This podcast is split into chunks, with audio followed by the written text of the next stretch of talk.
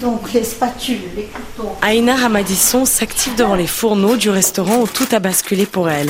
Il y a quatre ans, cette mère de trois enfants quitte son travail dans la finance afin de poursuivre sa passion, la cuisine. Et c'est dans ce restaurant aux régions parisiennes qu'Aïna s'est formée.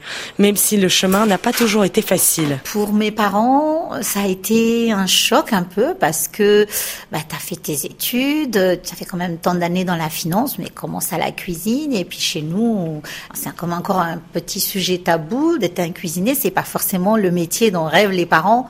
Et en fait, aujourd'hui, ce sont mes plus grands fans, mes plus grands supporters. Voilà, c'est quelque chose qui pourrait aujourd'hui être une fierté. Son autre fierté, donner le courage à d'autres femmes de franchir le pas. Il y a des femmes qui m'appellent et qui me demandent comment j'ai fait. Je raconte tout simplement mon histoire.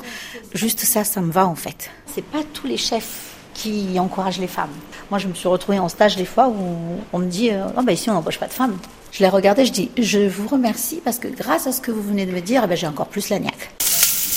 Aujourd'hui, Aïna nous cuisine le romazav, un plat traditionnel malgache, mais avec sa touche personnelle.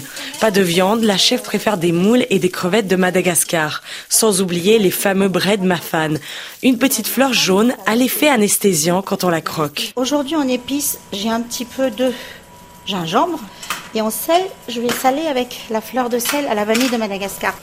Voilà, vous le sentez? C'est bon pour moi, il faut pas plus. À la base, la cuisine traditionnelle malgache, on ne cuisine pas les épices parce que les épices étaient destinées à l'exportation. Et donc les malgaches eux-mêmes ne profitent pas des bonnes choses qu'ils avaient en gros. C'est dommage. Moi, je prends le luxe de cuisiner avec les épices, tout simplement. Pour Aïna, il est important de briser les codes tout en respectant l'ADN du plat.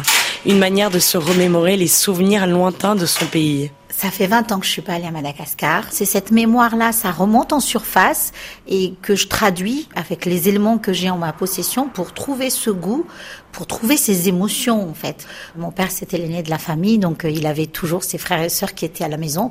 À table, on n'était jamais moins de 20.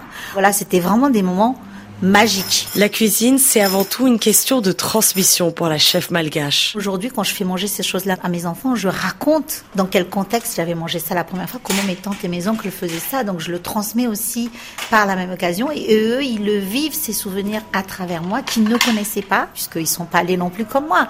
Donc à travers moi, en fait, euh, ils les connaissent sans les connaître, tout simplement. Donc je trouve ça quand même beau. Passionnée et généreuse, Aïna veut faire connaître toute la richesse des plats malgaches. C'est aussi cette union-là que moi j'ai envie de montrer en disant, ben voilà, on est malgache, on est aussi d'origine asiatique, d'origine africaine, d'origine indienne. Donc voilà, c'est assumer toutes les traces de ces histoires qui font partie de nous et assumer aujourd'hui aussi que la jeune génération, ils ont une double appartenance au niveau de leur culture, comme moi je l'assume aujourd'hui, française et malgache.